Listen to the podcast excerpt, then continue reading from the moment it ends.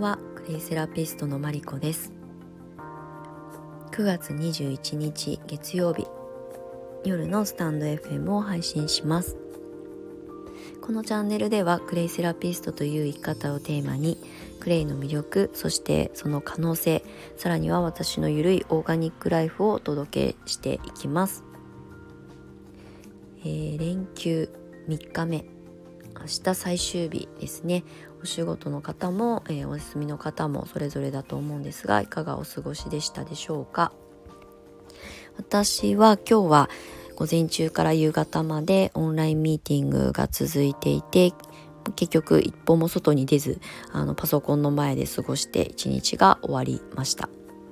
もあのすごくあの有意義な時間になったのでとてもあのいい一日だったんですけれども明日は、えー、遠方から卒業生が江ノ島の方まで会いに来てくれるので、えー、今月末からスタートするクレイカフェについて少しお話ししたりとか、まあ、あのクレイセラピストとして活動をスタートされてる方なので、えー、その後どういう感じであの活動してるのかとかまあなんか行き詰まってることはないかとかっていうことを、まあ、聞かせてもらおうかななんていうふうに思っています。まあ明日も一日楽しい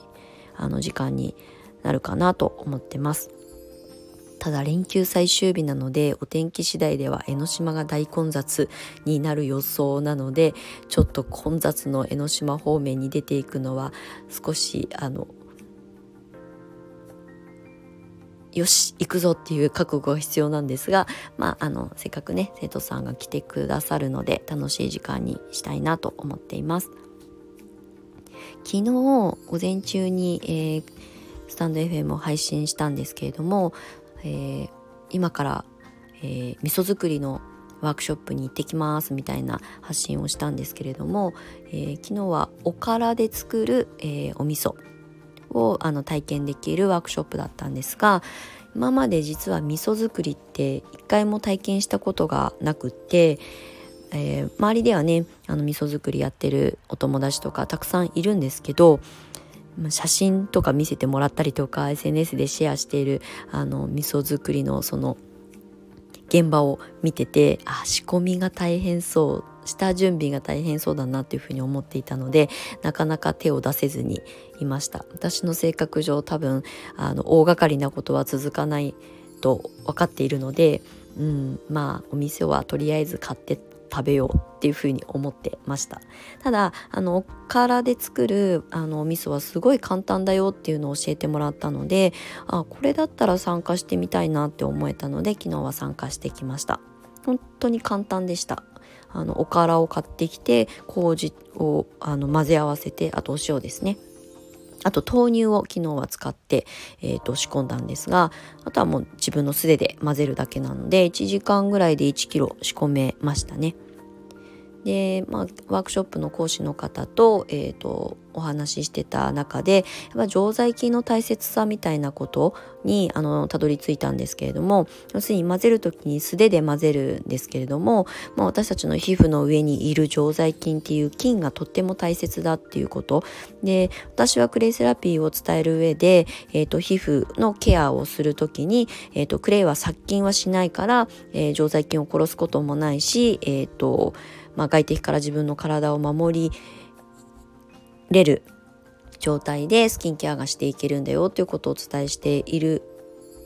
あの立場でもあるので昨日はその味噌作りの中でその常在菌がどうあの、えー、働くかみたいなことのお話にもあの至ったのですごい有意義な時間になりました。だから内側からも外側からもあのアプローチするっていう意味では常在菌の大切さっていうのはすごいあの改めて大事だなっていうふうに思いましたね。今ねどうしてもこうコロナのことがあってから殺菌殺菌ってあのすごいこう巷ではもう義務のようになってしまってますけれどもあの本当にね殺菌ってよくないです。やりすぎて菌を殺しすぎてしまうと外敵から自分の体を守りにくくなってしまうのでウイルスだったりとか外から入って攻撃してくるものに関してまあ、攻撃というかこう体の中にこう入ってきてしまったりとかするものに対して対処するのがどんどん力が弱まっていってしまうので常在菌っていうものは本当にバリアみたいな役目でもあったりするのですごく大切です。っていうことをまあ普段から私はお伝えしているので改めて本当に大切さを、えーと、食を通してもあの知ることができたなと思いました。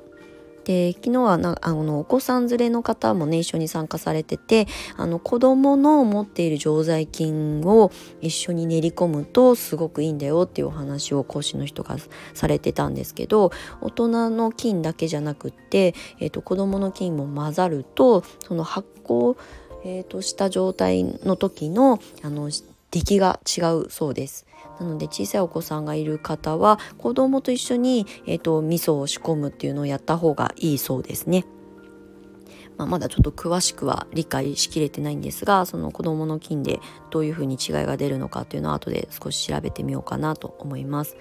なので、まあ、クレイセラピーを伝える上で常在菌の大切さっていうのは日頃からあのお伝えしているので、まあ、昨日はたまたまね興味があって参加したあのおからで作るワークショップあの味噌のワークショップに出てみてあのまた一つ知識につながってよかったなっていうふうに思います。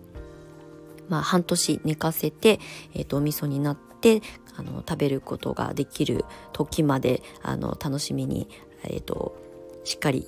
寝かせておこうかなと思います。でもおからで作るからすごい簡単でしたね。本当にあのまあお豆次第であの味も変わったりはするそうなんですけどまあおからさえ買ってくればあのいつでも仕込めるのですごい私みたいなズボラな人間にはぴったりなあのお味噌作りだったなと思います。あれだったらちょっと続けてあのいけそうかなっていうふうに今のところ思っています。なので半年後がちょっと楽しみです。えー、明日はまあ一日、えー、生徒さんとお話ししたりとかまあね久しぶりに会うのでいろいろ情報交換したりとかっていう時間が過ごせるのを楽しみに、まあ、今夜はゆっくりあの就寝しようかなと思います。えー、連休最終日、えー、お休みの方もあのお仕事の方も、えー、素敵な一日になりますようにではまた明日午前中配信できたらしようかなと思いますので、えー、お時間ある方お付き合いくださると嬉しいです。それではおやすみなさい。また明日。